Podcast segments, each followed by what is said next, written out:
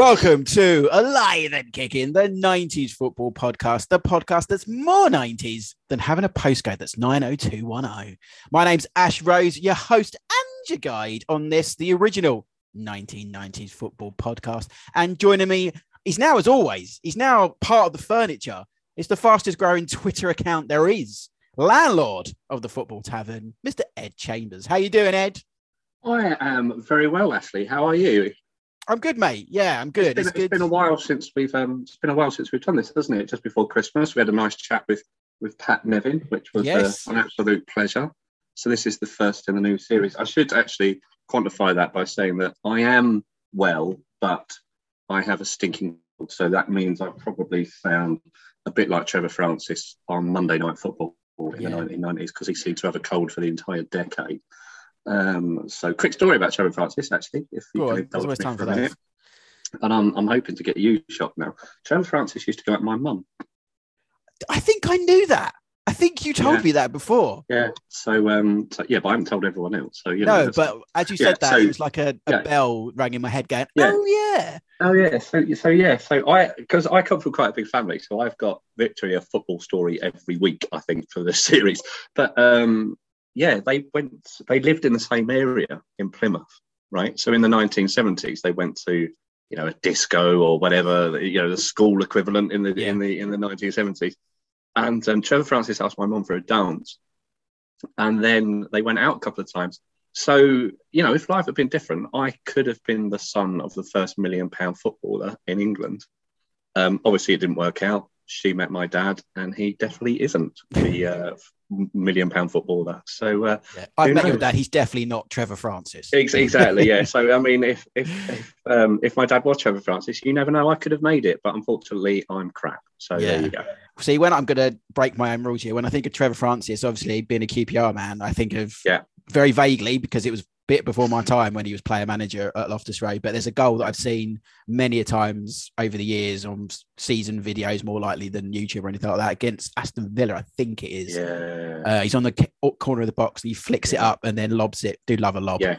Um, over the keeper. He's he's a strange one, Trevor Francis, because I don't at QPR. He's not unloved, but he's not Yeah. loved either. And he, his spell there Yeah. wasn't. It was okay. He wasn't great. Yeah. He wasn't. It wasn't bad. We were we, we had some highs and some lows, but yeah, he's a funny one. Don't see him on Yeah. telly much anymore, do you? No, you don't. He just seems to have disappeared from the um disappeared from the limelight, really. But Yeah. um, well, maybe that was through through choice. Um, but um, yeah. So there was my um Trevor Francis story. At the um at the risk of getting a yellow card this early in the series, um, we are sitting here the day after um QPR have drawn two all at home to Middlesbrough. Now, if I was to put a bet on last night, and I wish I should have done it, Mm. I was going to put a bet on two all because I knew it was going to be a draw and I knew it was going to Yeah. have goals in it. Are you disappointed, or would you have taken a point given how the game sort of went? I think Borough were much the better team, and you know, Yeah, regular member of the of the podcast, Mr. Joel Young, will testify that I was texting him during the game as well. And uh, on Sky's unbearable red button coverage, I shouldn't complain. First world problems, but one camera, one commentator, no replays. It's all all Yeah. fun and games. Yeah. Um, but yeah, Borough were by far the better team for most of the game, and um, so they I, th- I would have taken a point by the end of it. It was quite funny actually. Yeah. I think we were I was joking with a Borough fan on Twitter about. Joe Lumley having a stormer, who was an ex QPR. He was joking about uh, Albert Adomah having a stormer, who's ex Borough, and they were Yeah. both at fault for the goals. So we obviously Yes. did the uh, the classic commentator's curse on, on those two ex players because it was a night for that. But yeah, you know, it's a horrible league, and it, that that point's bit- good. Yeah, that bit of the championship is so so tight. That playoff bit, there's going to be a really good side that comes seventh. Yeah, the, well, and Right. eighth and ninth probably. And yeah, whether, whether it's you know whether Blackburn starts to fall out, whether Forest fall out, or Huddersfield who are doing really well at the minute, someone's going to miss out somewhere along the line. And obviously, for your sake, you hope it's not. Um, you hope it's not QPR. Well, as I've said to you already, I I'd take automatic. I don't really want the playoffs because Yeah, I there's no- that's, I think that's slightly ambitious. I don't. it's slightly, you that. know, but this it's there. To, I mean, if we'd won last night, I think I think it was on, but and Yeah. and I think we, I think we showed last night we're probably not the best team around that sort of top six eight, but Yeah, on our day we can be, we can be anyone. I truly believe Yeah. that, but we we have to be on our day. That's that's the Yeah. difference. But yeah, I mean, there's nothing worse than ending the season losing in the playoff semi final. I mean, no, what a waste. But Well, we'll- yeah, yeah, yeah. I mean, the playoff final's pretty bad, but the semi-final's probably worse. Yeah, yeah, is yeah. Get that or- day out. you know, yeah, exactly. You get the you know the cliche day out, and you know, I did it in 2003 Cardiff when we lost to Yeah. Cardiff in Cardiff, which was shouldn't have Yeah. been allowed. Um, Yeah. but yeah, Not it's one of those. you, you've you've got over it, I think. Yeah, I still shouldn't, but it should have been allowed. Yeah, it wouldn't wouldn't happen in Yeah. the 90s. I tell you that. Um, funny enough, today's guest, who you, we'll talk to in just a second, and he yeah, we probably should mention him, shouldn't yeah, play half play off heartache himself, didn't he? Um, during Yeah. the his Wolves stint. We are going to be joined in just a second uh, by former Aston Villa Wolves, as I said, and Coventry winger Steve Froggatt, which is uh, Yeah. to interesting a bit of a, a proper '90s name from the past. Before we get him on the line, what what what when I say Steve Froggatt to you, Ed, what what brings to mind? What do you think of? Um, I think, uh, like everybody with Steve Froggatt, I probably think of that that goal actually. Um, yeah, against uh, I think it's Everton where he sort of bangs it in from about 30 yards and I think Mark, there's a sort of obviously Martin Tyler's got more iconic moments than uh, than uh, than this moment but it's quite an iconic sort of commentary I think he shouts something like Froggatt goes for goal and it ends up in the in the top in the top corner I mean he's I think what we tend to do here as well is we tend to not maybe ask him about that because he's probably been asked that a million and one Yeah. times so I don't know whether we'll talk about that goal specifically but it is a great it is a great strike um, so I do think about that, and then um, actually, I think about kids. yeah. Right, I think well, about you know, I think about now. kits generally. Now, you, you, you and I have known each other a long time. Now, you're Yeah. the kit man, right? You Yeah. are the man that loves football kits. I am not really. I mean, I look at nostalgic kits and think, yeah, you know, okay, fair enough. But to me, most of the time, it's the difference between one team and another. But I do look back and think that Villa kit with the, Oh, the sort of the strings and the the Mita Copiers mhm. uh, logo and all that. So whenever sort of Steve Froggatt, I probably think that goal and think also he was part of that Villa team. So I'm lo- Yeah. really looking forward to having a chat with him. yeah, that's a classic. We'll ask him about that kit for sure. He wasn't He's here. He's, actually. he's here, I think. Is he here? Oh, he's in. There we are. Okay, that's uh, that's that's get that's still to Steve Froggatt. Yeah. Cue the music.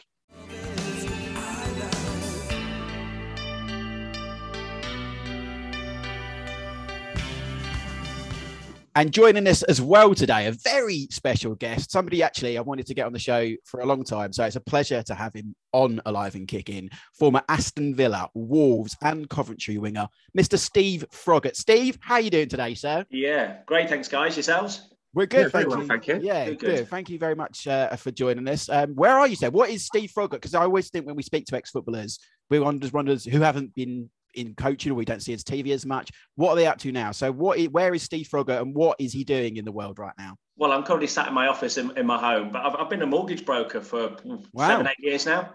Um, Right. I, I, I've been working for TV and radio for the past 25 years, but it was it was getting too busy. So I took basically I took a sabbatical from radio. I used to work for Radio London, Radio WM, and, and quite a few radio stations. Uh, and I just decided to take a couple of years out and never. And obviously then the pandemic happened and haven't gone back. And um, so yeah, that was really my last ties, I guess, with football. A change of pace. So, what what made you want to be get into mortgage advising? Well, I- when I was a, a young player, I, went, I, I, actually took on further qualifications. So uh, uh, even when I was an apprentice at Villa when I was 16, I went to college, did a BTEC National in Business and Finance. So it's something I've always I've always been inter- interested in, and I've got a couple of business interests as well with a couple of ex-players. So I keep myself pretty busy outside. Good stuff. Right, so we only need mortgage tips. Then hit Steve up on Twitter because uh, that's that's what he's doing right now. Um, okay, it's, not, well, it's not very exciting, lads. It's, it's not like kicking a ball. It's not like kicking that bag of wind round, running down the wing. It's not quite as exciting. Yeah. well, let's take you back, Steve, as we do here to the decade that changed football, as we always call it on this show. Let's start right back at, at the early 90s. You were at Villa as a youngster. I always say this to, to guys at the time. Obviously, the growing up through the youth level and through the YTS is so different to what it is now and, and, and these the perks, I suppose, they get. What what are your early memories of being, uh, you know, on the YTS at Villa, doing the chores, doing all that, and the, and the guys that were around you? Um, I moved down. I mean, I actually started going down to Aston Villa when I was about 13 years of age. I signed for them when I was 14 on schoolboy forms, and then signed an apprenticeship. And I moved down with a, an Irish family um, down in Birmingham, um, which was fantastic. Uh, they were they were really really great people and helped me kind of grow up because it you know in, in the two years that that I was there as an apprentice, yeah, I mean, the game's completely changed. I mean, for, in, my, in my day, we were doing 16, 17 hour days. We would, we'd mm. play games and then we'd come back to the training ground, do all the, the chores, cleaning the boots, scrubbing of the baths. I don't think the modern kids have got any clue whatsoever about hard work anymore. And even great, I mean, when Graham Taylor was there, when I, as, a, as an apprentice, he made us go and work in every office at the football club. So I'd have a, an afternoon in the in the ticket office, in the marketing department. So even when I go back to the clubs now, especially at Aston Villa, all the staff know me because I actually worked with them for a period of time. And, and ah, when I look back from Graham, that was actually genius because everybody then pulled for each other within the football club.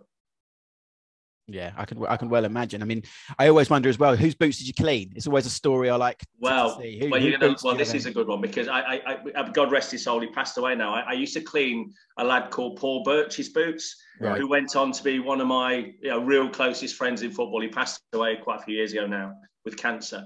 Uh, I played with him at Villa and at Wolves, and, and at the time, he was only a little little lad but he had long He, he, used to fancy himself a bit. he, had one of them circus mirrors. I swear he did. And and I had to knock on the door and go, get down on my hands and knees, and go, blom bombshell, please may I clean your football boots? and if I didn't do that in the morning, I got a chasing around the training ground. And I remember one particular time where David Platt and Alan McInally and Birchie chased me. And in the end, I gave in because I was so exhausted running away from them that they chucked me upside down and dumped me head first into a dustbin.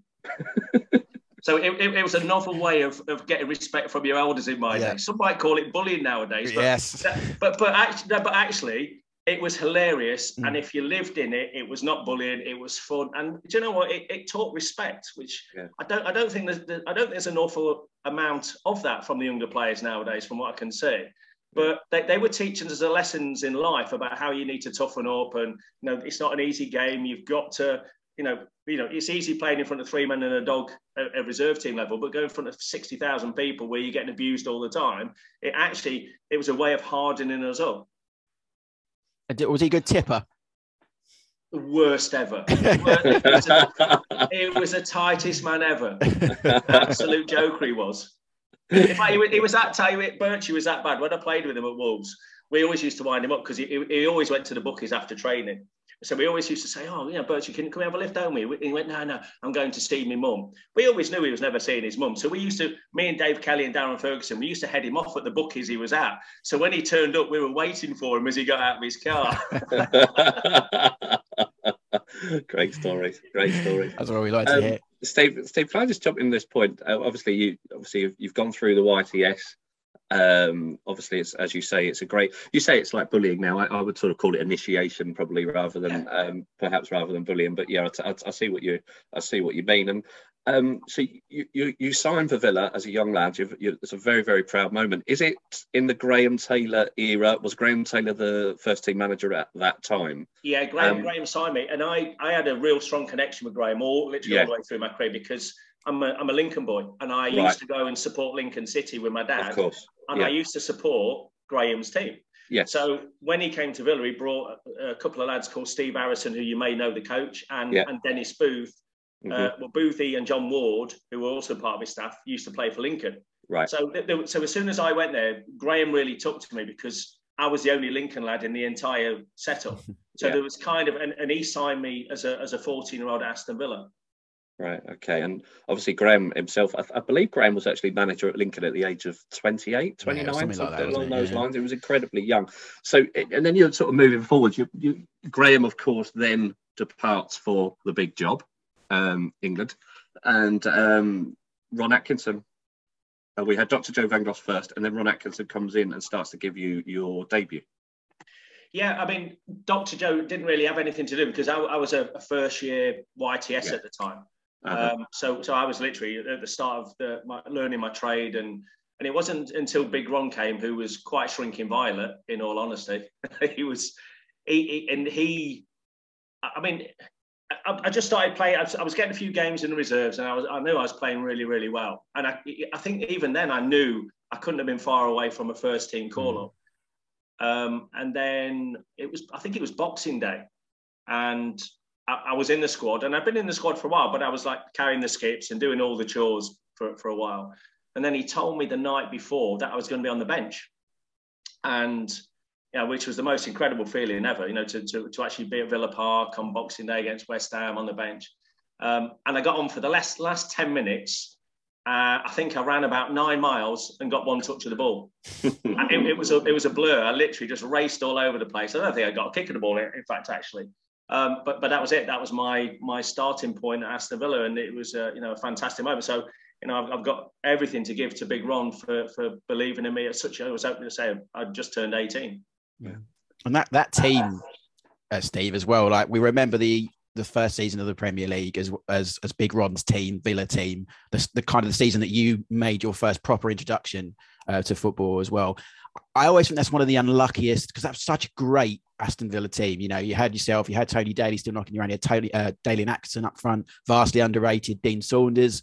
You know, these guys were Paul McGrath was obviously still there, who was at the peak of his powers, really, considering he won the, the PFA Player of the Year as well. How good was that Villa team, and, and how unlucky were you to not get the job done in terms of that first title season? You get to my age, I'm 49 next month, and it's funny because you, you do look back at your career, you look at, you know, and you look at things in a total different way. That was an incredibly special team. Mm-hmm. I mean, you missed out there, Dwight Yorke. of course. Yeah. Kevin, Kevin Richardson, who basically yeah. won everything everywhere. Yeah. And yeah, the, the, players in that side were just unbelievable. I mean, but it wasn't just that. It was, I think, I think where Ron, Big Ron wasn't a coach, right? Not a coach at all. What he what he wanted to do was get some quality senior players and some young players and some flair, some pace, and he kind of threw everybody into the mix. And basically, all, all he used to say to me when I went out was, "Entertain me." Yeah. And and as a young kid, because it's quite it's quite as an 18 year old, it's really scary because you're going out playing in front of 40,000 people at Villa Park. And you and you know you can be a bit edgy sometimes. And I, I remember the first couple of games I played at Villa Park and I got the ball and I was I was known for taking players on and beating them. And so first time against a, proper fullback and you know I don't get past him and Big Ron will go again. Mm. So I do it again. So basically I tried to beat the fullback five times and didn't get past him. But Big Ron just kept saying, I don't care, son. It'll be the one time you do, and you'll get us a goal. And the same game, after failing five or six times, I got past the fullback, whipped the ball in, scored a goal. And it, and it just taught me about perseverance and actually to believe in what you're good at. But the belief that I got from the manager was the most important thing because he believed in me. He didn't say to me, keep, you know, come back inside, you know, you know, just just give the ball inside if you can. He just wanted me to keep attacking the fullback, and to have that belief from somebody like him was was fantastic. Yeah, I find that I find that quite interesting, Steve. The fact that you say about Big Ron and the fact that he's a he's a coach, or he wasn't a coach, he's a he's a manager in effect. That how the game sort of changed. I mean, I couldn't imagine sort of Pep Guardiola or Jurgen Klopp today sort of saying to their wingers, "Just go out and entertain me." There's obviously a lot more sort of focus on it now. So he obviously had a good backroom staff. I know Andy Gray was there at one time before he moved on to, to Sky. So some of the backroom staff, they must have done a lot of the a lot of the coaching, as it yeah, were. Yeah, yeah. Andy Gray, Andy Gray wasn't so much a cabin. We had we had brilliant coaches like Dave Sexton. Yeah, he was he was brilliant, absolutely fantastic. Um, I say we had Boothie, John Ward. We, we, had, we had people that Graham knew. Steve Harrison was a fantastic coach, real huge personality. Yeah. Uh, obviously that was during, during Graham's era. Um, Big Ron, you know, he, he yeah he had his own people there, but they were they were much in his mould. Yeah. I don't remember an enormous amount of coaching other than when Dave Sexton came on certain days of the week to, to, to really teach us different things. Yeah. It was more about five-a-sides and shooting, crossing, score. Big Ron basically wanted us to score goals. He wanted mm. us to entertain. And anybody who watched that team in, yeah. in 92 would realise it, it was an unbelievably entertaining side. Some of the goals we scored and some of the games we're involved in were, were just absolutely breathtaking. What, yeah. what was it with that side that just didn't have quite enough? What, what was the missing element that didn't quite get them over the line? I, I spoke to I actually spoke to Tony Daley, who I know you're quite close with recently, and he said maybe that little bit of experience that some of the United lads who obviously went on to win that title was that kind of the only thing really missing from that Villa team. I think luck. Yeah, I, I, think you have to. I think you know to, to actually get across the line. I think you need a, a large element of luck. And you know, at one stage we were we were ahead by quite a way. I mean, mm. really, we lost the league. I, I wouldn't say Man United won it. I think we we lost it because yeah. we had a few injuries towards it. I mean, I, I got injured. I think there was, there was two or three lads that, that were playing regular at the time that picked up little niggles and injuries that missed three or four games in and around the end of that season. that I think probably cost us in the end. Yeah, because you went, you went. If I remember rightly, you went to Man United in the, I think it was in the March time, and you went there, and Steve Staunton actually scored a, a very good goal, and yeah. you, you, held your own in that game very well. You came away with a point, and you kind of looked at that and thought, between now and the end of the season, if Aston Villa carry on playing at that level, yeah, the, the Premier League is there for the taking. And how different the Premier League would have been had Aston Villa won that first title and not Manchester United um, yeah, just with the knock-on effect. Yeah, I mean, hindsight's a wonder. You know, I Absolutely. think Man United would have gone on and dominated football mm. because of the the players that they had, but also the finances they had. I mean, yeah. you know, we weren't in terms of finances an enormously rich club. I mean, Doug Ellis ran the club with a rod of iron, so there wasn't, you know, untold amounts of cash to spend. So Villa were never, we were never going to dominate for a, a, prolonged period of time at the top of the league. I think it was a every night it was a moment in time where we had a really really special squad of players. Yeah. But but it was going to come to an end because there were quite a lot of older players in the side. You know, there was a lot of lads who were coming to the end of their career. Um, so so that, that success would it, it, might have been three or four years. I think we'd have had it tops because of the, the age of the team. Yeah he also uh, memorable for a kit as well. I'm going to indulge myself and talk about a kit for a second, Steve, because in the kit world, the laced collar, which was that season Villa, is very much seen as a cult thing. Are you was you a sort of player that cared what kit you were wearing? Did you remember what was it like to play with laces around the collars? Because it's obviously something you don't see anymore. Well, I used to give me, me lugs whiplash because when I was and, and all the time I could never tie them up, and when you did it, strangled me. And if, if ever you see any pictures of me in old shirts, you'd go, my word, they obviously they never made fitted shirts. I'm, I'm surprised I ran as quick as I did because they were like wind socks on yeah. me. I must have had some right drag on me when I, when, I, when I ran past them.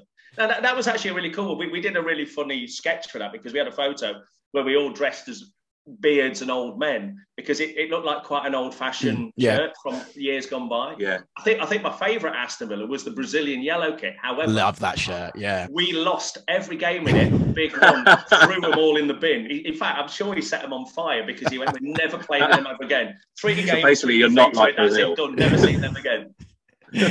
yeah, I remember you wearing that at Anfield actually on one I think game. I think it was on telly at the time. I remember, and I, as a youngster, I couldn't understand why Villa were wearing yellow, and it was uh, yeah, but it was a yeah, it's a kit that always always stands out. Uh, um, can I just jump in just one one second there, Ash? Um, just just in that first season of the Premier League, and Steve, I don't know whether you were on the pitch or not at the time, but were you on the pitch when Ronnie Rosenthal hit the crossbar?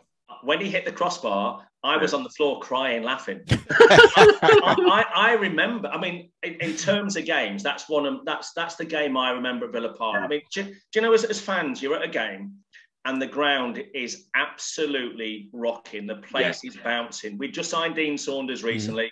Yeah. scoring goals for fun. I made the first goal for Dino. We're, we're, we're beating a, a really right. good Liverpool side. And then Ronnie did that, and me, I just, felt, I honestly, I fell over laughing. Yeah. And Steve Staunton, none of us could believe that he'd actually missed because it, yeah. it, it, it, was, it was just ridiculous, wasn't it? Yeah. I mean, that, we're coming up. That, we're coming up 30 years. I think, yeah, I think had they have scored that goal, that you know, who knows, the result may have been different. But yeah. that was a, I mean, we, I think we won four two in the end. But what a, mm. what an amazing game of football, and, and the atmosphere inside Villa Park that day was so special. It's amazing that miss. 30 it's 30 years, years isn't it? And and it's still yeah. the, the go to, isn't it? Because there's been a yeah. there's been a few in the interim since. And you know, I think of a Steve Stone one against Reading, and there's that uh, Chris Iwelumo goal for Sun, uh, for uh, Scotland, wasn't it? He missed, but it's always that is the, the go-to when you talk about misses. It's oh, always. Let me always... tell you, Ash, we've all had them, and he's got us all out of jail with that one over here. Let me tell you. yeah, I, I, I, can well imagine. Uh, would the highlight for your Villa run be the League Cup run? I know you didn't quite make the final, but you starred in, in the semi-finals against Tranmere. What was that like for you at that time in your career to to have that League Cup run and the trophy? Kind of that Villa team, it, although it slightly moved on from the '92 team, kind of deserved from that period in the early '90s where they were really fun, entertaining teams to watch. Well, that was that was. It's really funny because that was my sweet and sour moment. Mm. That was it was after the cup final. I decided I needed to move on because I play I played all six league games before the cup final. You see, this is all on record. And then the cup final came. I wasn't even on the bench. I didn't even get a medal. And then three days later, we're playing Chelsea at home, and I'm starting in the league. So it, it, really it hit me for six because I, I was that I would have been about 20 I think at the time and I'd been at Villa for years and years and to be part I mean it was just the most amazing day and I was so proud of the lads they they did such a magnificent job and, and obviously Big Ron's selection was totally totally right on the day but it but it made me realise that you know when you're a youngster, you can be cast aside at any given point, and and and that changed my thought process going forward. Really. Did he give you an explanation, Ron, as to why? There, there, were other things that happened where they'd offer me a contract, and, and Ron and he said, if you don't sign it, you won't play in the cup final. And I'm thinking, oh yeah, whatever, whatever, mm. because I know I, I know I was in the box seat because I, I, was playing every single yeah. league game before the final. Um, you know, and I thought, okay, even if I'm not in the team, I'm absolutely certain to be on the bench, and if we, you know, I'll get on or do something. But no, not at all. Um, and yeah, so that that that that hit me really, really hard. It, I say such an amazing day, such a great day with the fans, and, and to, to, to beat Man United in the way they did, the, the boys were magnificent on the day. They really were, and, and Big Ron got it right. But it, yeah, I, th- I, think that was the beginning of the end for me in my head as to you know what was going to happen going forward. At that point, you obviously moved to Wolves. What and at the time they were in the obviously the division below. Was that something that you wanted to do to prove yourself, or was it a case of they just gave you the best offer, that was the best deal, or the best time for you? And what, what made the decision, and were there other clubs in, interested in you at the time? Yeah, I mean, everyone thinks that Villa. I, I made my own decision. It, it, this is before the Bosman ruling, by the way. Yeah. So there was no free transfer. So what, what happened was Big Ron had gone to America and he was away for a few, quite a few weeks doing the, the World Cup yeah. uh, commentating and Villa had, Villa had offered me a contract which was so bad it was just laughable. Bearing in mind, another teammate of mine, I won't name the teammate, had been given a contract 10 times more than I was offered. So I went, yeah, okay, seriously, right. I've, I've, played every game in the virtually every game in a, in the league in a in a team that's come runners up in the Premier League. I've got to be worth more than that, surely. So Big Ron disappeared. In the meantime, I'd, I'd been speaking with other clubs. Um, and then I could have stayed in the Premier League. Liverpool came around, oh. but they'd spent all their money on Stan Collymore, so that didn't happen in the yeah, end. That was a lot of money at that time. Yeah, it was a lot of money. So, but uh, and in the end, Graham Taylor kept banging on my door, going, "Look, there's a there's a huge thing going on at Wolves right now. Please come and join me." And at the time, there was Gordon Cowans had gone, Tony Daley had gone, Paul Birch was there. So it was almost like going from one dressing room I knew to a, an entirely yeah. new one with all the same people I knew. And obviously Graham, who I you know trusted and respected. So I kind of made that decision because I thought, you know, they've got a few quid wolves. We could do really, really well here. It could, it could be something that we can really build on. And, and also, I, I got to the point where I thought, I want to be a bigger fish. And I want, I need, you know, I want more respect. And the, the one thing you don't get when you're a kid, you don't get the respect you deserve, no matter how well you do. But when you sign for money, a million, you know, a million and a half pound, all of a sudden you're treated differently they look after you because they have to because you're an asset of the football club. They, they it, it's a totally it's really weird and it's wrong. It's something I think is wrong in the game even now. Is that the, you know you don't get the, the, the respect I think you do when you actually come for for fairly big money, and and it changed and and it, it basically Graham and and my time there made a man of me. I think. Mm. I was looking at that squad earlier, actually, to, to when you joined, and you're right because you know you had people, as you mentioned already, that you joined. Then you had like your Geoff Thomas, your Mark Waters and Paul Stewart, I think joined on loan. Darren Ferguson was there, a young Dean Richards, John DeWolf, a great name from, from the 1990s. It was a really kind of all-star kind of squad to push on. And unfortunately, you know, there's two playoff final defeats as well. I mean, it was just never really kind of happened in that moment for, for Wolves at the yeah. time, did it? I mean, that that's one. I mean, that's everything. I think that's the biggest regret of my career is not getting promoted to Wolves because and, and I would largely put that down to luck and horrific injuries. The first year we were, I mean, we were just racing away with the league. We were 10 points clear at one stage, um, looking unassailable. And then I shattered my ankle in, with a tackle. Geoff Thomas did his cruciate. Tony Daley did his cruciate. I mean, we lost six or seven really, really mm. experienced key players in the team and then we just sank like a stone down the down because because at the time they didn't replace any of us because they thought we might all come back and none of us did. We were they were all really really bad injuries that kept us out for months at a time. Um, I think that was the, I think that was the season, Steve, wasn't it? The one that was probably the one because I've just I've, well, just while you were talking there, I've just I've just brought up the the results actually, and um, from you win you win a game at the start of April, and then from the start of April you don't win another game until the playoff semi final. Yeah, and you ended up losing losing that to Bolton Wanderers, who then actually ended up getting promoted. I mean, that's you. You know, at the start of April, you were right there. You were either first or second at the time, yeah. and you know, it's as you say, just that that is a horrendous amount of luck, bad luck with injuries. Yeah, I mean, yeah, it, it don't. I mean, you, know, you can't lose six or seven players, key players, all in one go, and not expect it to affect side. We didn't have a massive squad of players at the time. You know, the, the lads that were on the bench, it, wasn't it wasn't like for like replace. Not like today, where you know there's an international all star eleven on the bench ready to bring on for, for pretty much every team now. It wasn't like that back in those days. And even in the, the playoff semi final, we were really bad luck because John McGinlay should have been sent off red butting David Kelly. So even in the playoffs, we had the worst luck in the world. It was almost like everything was against us to, to go up that year.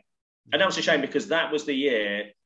Uh, if that team had got promoted, they would have been very comfortable in the Premier League and would have stayed in the Premier League for a long time because there were so many good players and so much experience in that squad of players. And even if you look at the lads who went on to leave Wolves in the in the years to go, they all went on to have top uh, top careers in the Premier League. And then Steve Bull. I mean, Steve Bull was somebody who never really got his shot, did he, at the big time? But his his stats and his and his record at that, that level are, you know, Messi like for that level at that time. How good was Steve Bull? It, it was it was unreal. I might get. I'm, I'm near to this. It's either 308 or 309 goals he scored for Wolves. Which I mean, when you look at it, it's just off the charts, isn't it? Nothing compared to Ronaldo's 800, but you know, back, back in that era, yeah, he'd take that. Yeah, yeah, 300 odd goals is is it? It was it was just an animal. I mean, it wasn't the sort of I used to wind him up because like I was used to playing with players where you played a one-two and you get the two back. With Bully, it was always a one, and then the second was in the back of the net because he would just not give the ball back and take on a couple of players and smash it into the far corner. But it, it was great, and, and I think he appreciated playing with me because I, I, made him so many goals in our time there. Um, but he, he was awesome, and what I love about him as well is was his loyalty to to Wolves because he, I mean, he, he could have left many many times, mm. and that's why he's such a, an icon. I mean, whenever I go and see him now, he's still a good friend of mine. I, in fact, I saw him just a few weeks ago. He's he's just a, a god in Wolverhampton. He really is, and you know, it, I was more gutted at the end of my time at Wolves that I hadn't got promoted for him. Not yeah. wasn't for me. Obviously, I'm devastated I didn't get promoted for Graham because I, I adore Graham. But Bully as well, you know, after what he'd given to the club and everything else, I, I think he deserved a crack at the Premier League in, in a Wolves shirt. Mm. Uh, you moved to Coventry um, after that as well, back to the Premier League. Um, why Coventry? What was the motivation behind that? And I mean, again, a, a, club with probably underrated squad of players. How, how did you what? How do you remember your time then going uh, to Highfield Road? Yeah, it was a strange situation because the chairman of Wolves had basically told me and Robbie Keane he was going to sell us, which it was which is unusual in many ways because we had a really good young team at Wolves. Robbie had come through. We had Dean Richards. We had the basis of another fabulous squad. And so Jack decided he was going to cash in on his asset. So we were told we were going to get sold, fine, you know, and not, not, there's not a lot you can do about that. Um, so I went and had talks with Brian Robson and Middlesbrough, two or three other clubs. Um, and in the end, I, I, I, signed for Coventry City. And the main reason I signed for Cov, um, as much the fact that Gordon Strachan really sold the place to me was my wife. She was uh, pregnant with our second child, so we had, had a we had a like a 10, 11 month old child, uh, another one on the way. And, and Middlesbrough was just too far too away far, for us. Yeah. All her, all her family network and everything else. So this is a true story. I, I turned down a, a, load more money to go to Middlesbrough to sign for Coventry. So anyone who says that footballers are greedy, it's not entirely always true. Yeah. I actually, I actually based my decision around my family, and and actually, my agent thought I was bonkers. Pretty much everyone else thought I was bonkers. But then when I got called in the England squad, I rang all these people up afterwards and went, okay, all right.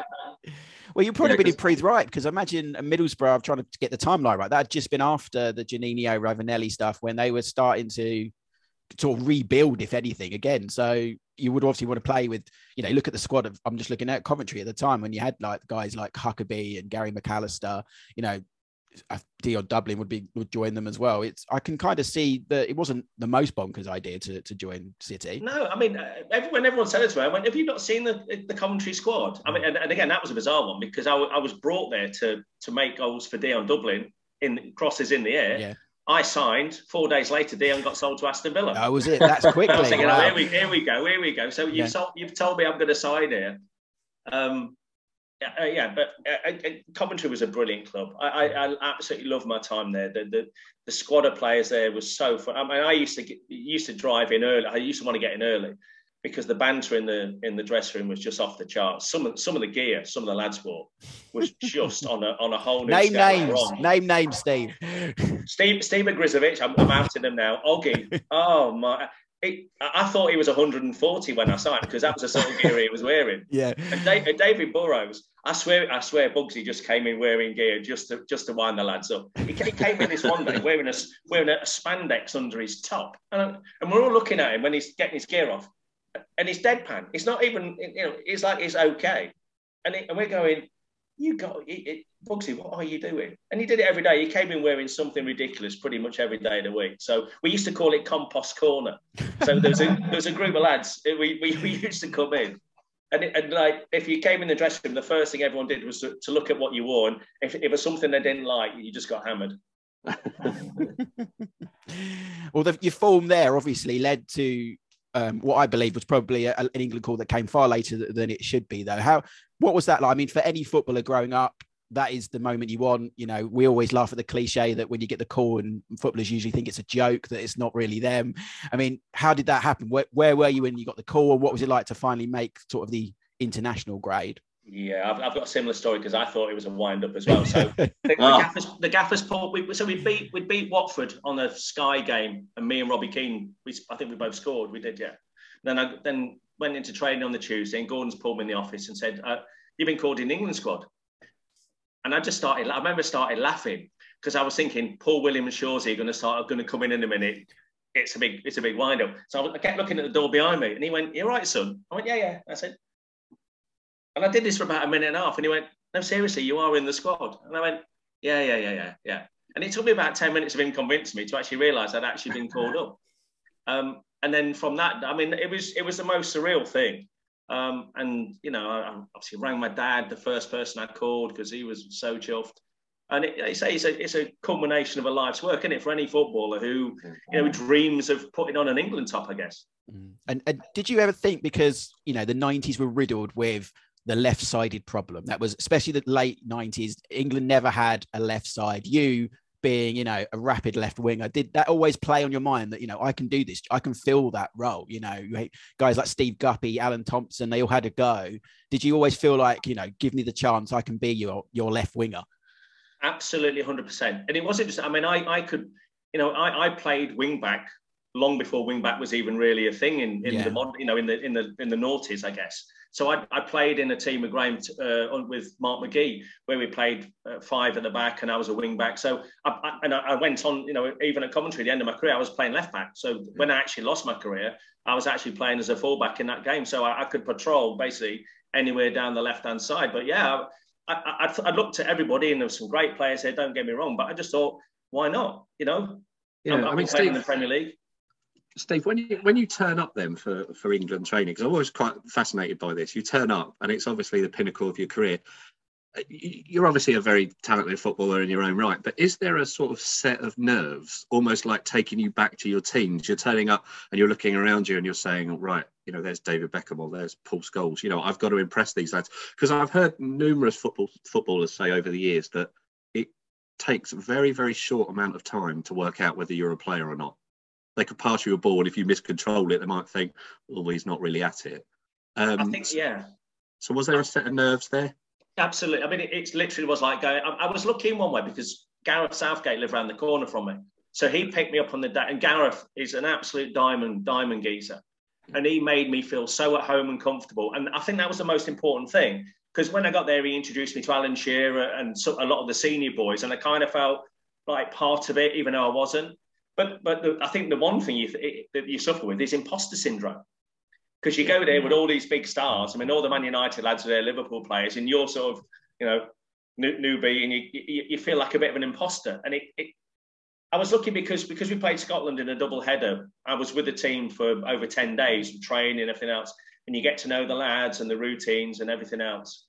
Um, and it, then it became enjoyable after a while. And you've just got to assert yourself and, and just believe that you are good enough to be part of this group of players. Yeah, because you mentioned you mentioned Gareth there, and Gareth, um, obviously current England manager. I think the one thing that Gareth has done really well as England manager is to create a sort of team culture, team England, so everybody is together. you were there under Keegan, uh, Kevin Keegan, if I remember rightly. Um, what was that like in terms of when you turned up? Was it like the Man United lads sat over there and the Liverpool lads sat over there, or was it more of a togetherness? No, it was the Man United lads sat Really? over there, Yeah. and then all of so basically I was on a table with, if I remember this rightly, Gareth, Alan Shearer, Nigel Martyn. Yeah, It, it was it was I Right. remember it to be very The very other clicky. clubs almost, yeah. It, it was yeah very it was very clicky. It was the main two teams, and then everybody else had their own tables around them. Which is which is which is bizarre. I think that's bizarre in any era, um, particularly with a international team when your your goal is to to get to tournaments and, and to eventually win tournaments, which is why you, I've never heard Gareth described as a diamond geezer, by the way. But um, Oh, think do you know what? quite- I, do you know what? And- He, he really is. He, Yeah. he really is. I'm sure he is. I've just never heard that before. He's the nicest fella, honest, and it, and I'll never forget him for what he did and how he integrated made me feel comfortable. That he didn't have to do that. He, he, he was, you know, he had his own things. He was trying to, he was, he was playing, he was doing his own stuff. But to actually go out of his way to really look after me is something I'll never forget. yeah, and when, when you turned up at training, was there a was there one particular England player that you thought, Christ, he's he's good, he's better than I maybe I even thought he was um, when you when you trained together? Yeah, David Beckham, Right. ridiculous. Yeah. I, I, I actually, I actually watched, I watched him taking his free kicks one day after training, and he, Yeah. I remember he had David Seaman. He, he had all these um, players lined up, the, you know, the fake players, Yeah. and he was telling David Seaman where he was going to put it, and David Seaman edged his bets to that corner, and I'd say seven out of ten, he put it in the stanchion, and Seaman couldn't get anywhere near it, and I just looked at him and went. Oh my God! No wonder he scores from free kicks. Yeah. like, It was how do you do insane. But it, but his pass, his passing, his long range passing. When you see someone in the flesh and you train with them day in day out, you go, "Wow, uh, this Yeah. kid's he's a bit. This is a bit special. Really Yeah. was, yeah." Yeah, I don't. I don't think. Obviously, David Beckham is David Beckham. You know, the, the superstar and everything that is around it. I think sometimes people actually sometimes dumb down exactly how good a footballer. I think he he's was. vastly underrated as a footballer. Yeah. Yeah. Yeah, I mean, you look at you look at all the clubs he's played for, all the things he's won. Yeah. um, he's played for ev- virtually every sort. If you name sort of ten top teams in the elite world, clubs. Yeah. yeah, elite Yeah. clubs, you, you could tick off quite a few for David Beckham. Yeah. Maybe not LA Galaxy, but we'll leave that for another day. Well, I got a funny. I got a funny story about Beck because Yeah. um, my my wife was due to drop any day, and it was so funny because I said to my missus before she, I got called up, I said, "Whatever you do, do not talk to the press. They'll be after a story. Just do not at any cost speak with any of them, even if they say they're my friend. Don't speak to them." So anyway, we've we've we've uh, it's the Friday before the Saturday game, and the headline on the newspaper was uh, Julie Froggatt lies back and thinks of England. And I'm going, so Gareth Southgate's dropped a paper through my door. And I've gone, oh, you got to be kidding me. So I've rang my missus and went, who did you speak to? Oh, he said he, he said he's one of your best mates. I went, Oh, oh, dear me. Because basically she was due a baby at any Yeah. stage. So when I, I was on the bench against Scotland at Hampden Park when Scholes scored his goals and we, Mm. we came back. My wife went into labour the early hours of the Sunday morning, so I got I got whizzed straight back to Birmingham. Um, was there for the birth of my daughter. Was then whizzed back straight back down to the training centre again. And that night it was really sweet because Kevin Keegan um, put a meal on for me, so like a celebration meal. Yeah. And he presented me with a massive Jeroboam of champagne.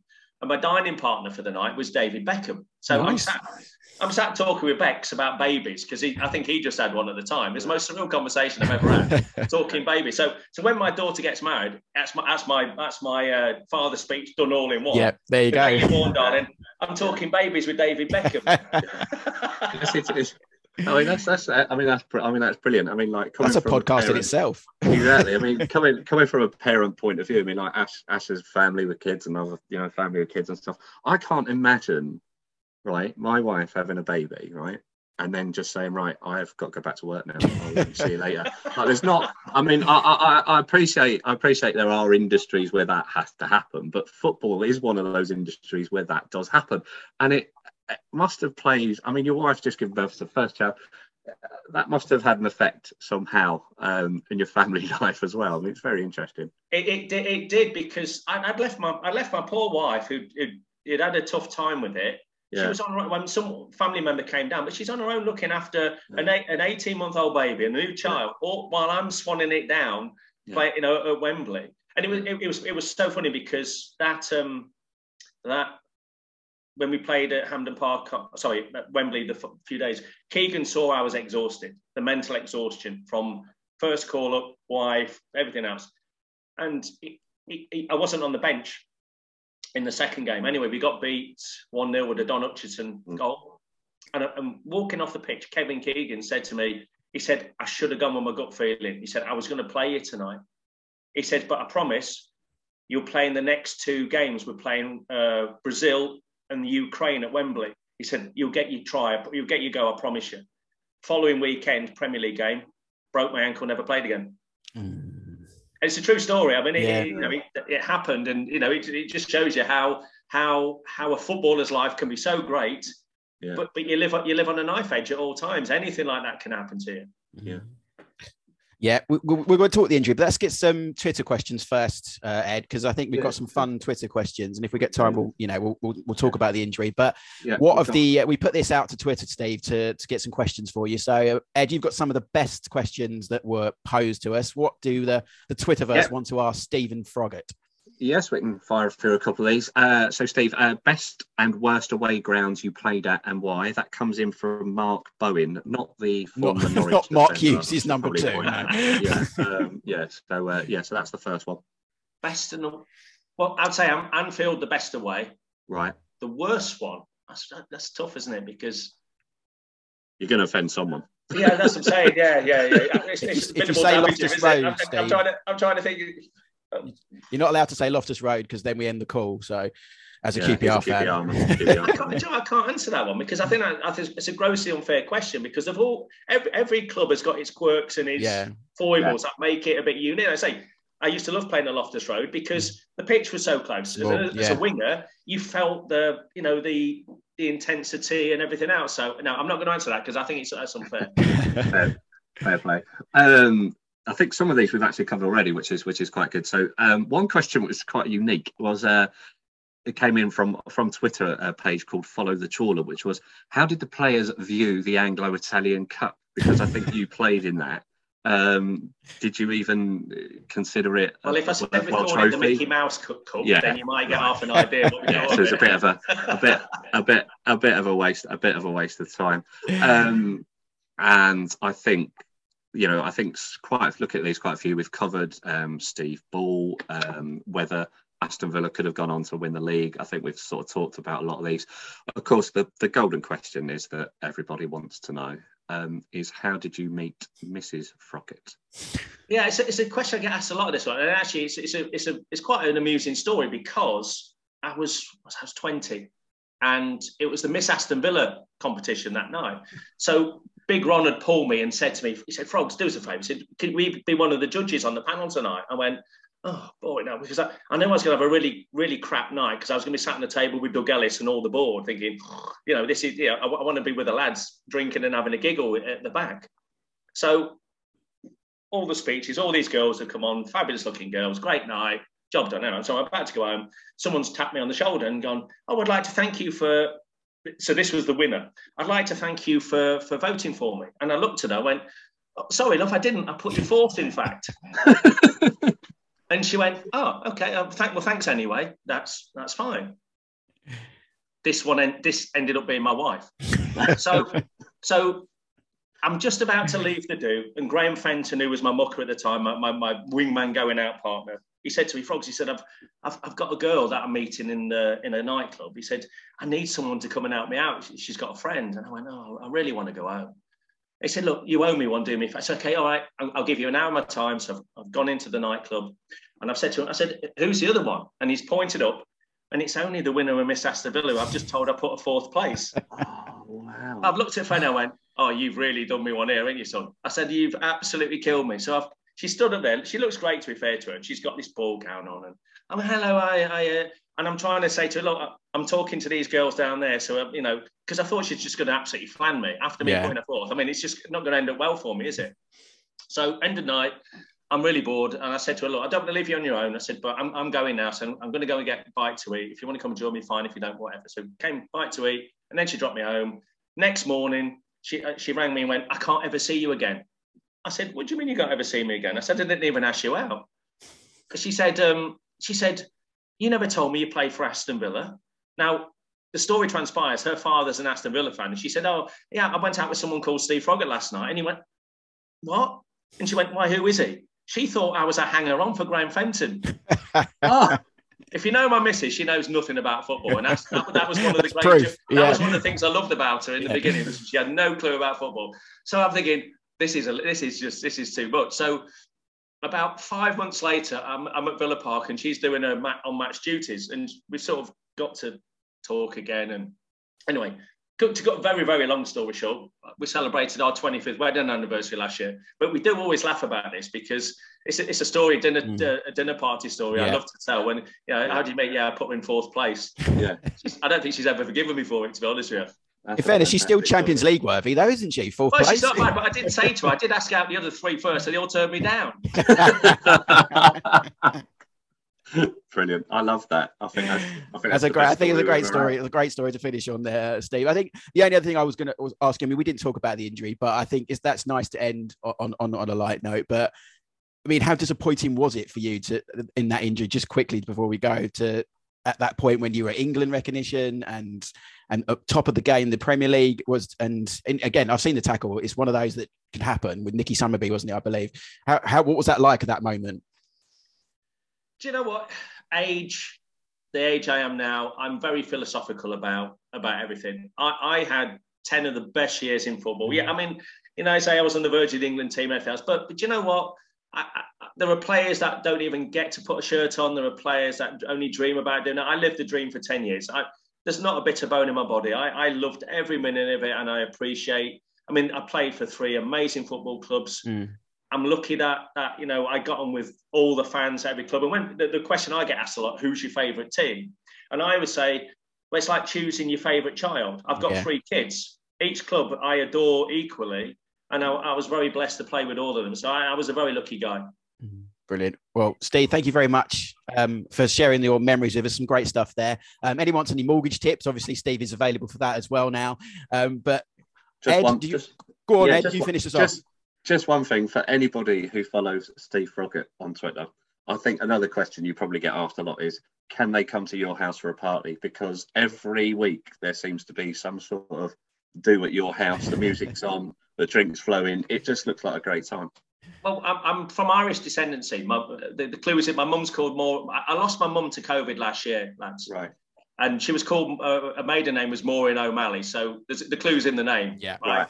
So there's a bit of a bark inside to our family. and, and during the pandemic, all I saw on social was doom and gloom mm. and misery. And I just thought, do you know what? We're all suffering. I say, I lost my mum. She died of COVID.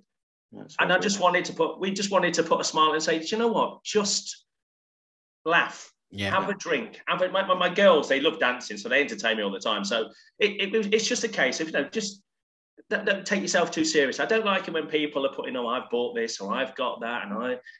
It's a bit much in the world we live in when people are struggling and everything. I think people just want a, a smile on their face. I think sometimes, and I, I try and steer away from controversy if I can. But yeah, when we part, I, I, I like to party. I work hard, play hard, and, and that's how we go. Good stuff. I don't think there's a better way to, to end, Steve. Thank you very much for your time and your memories. Um, Stephen Froggatt. Ed, thank you very much. As always, landlord of the Football Tavern. Do follow them on Twitter. Um, I've been Ash Rose. This has been Alive and Kicking. Until next time, as always, keep it 90s.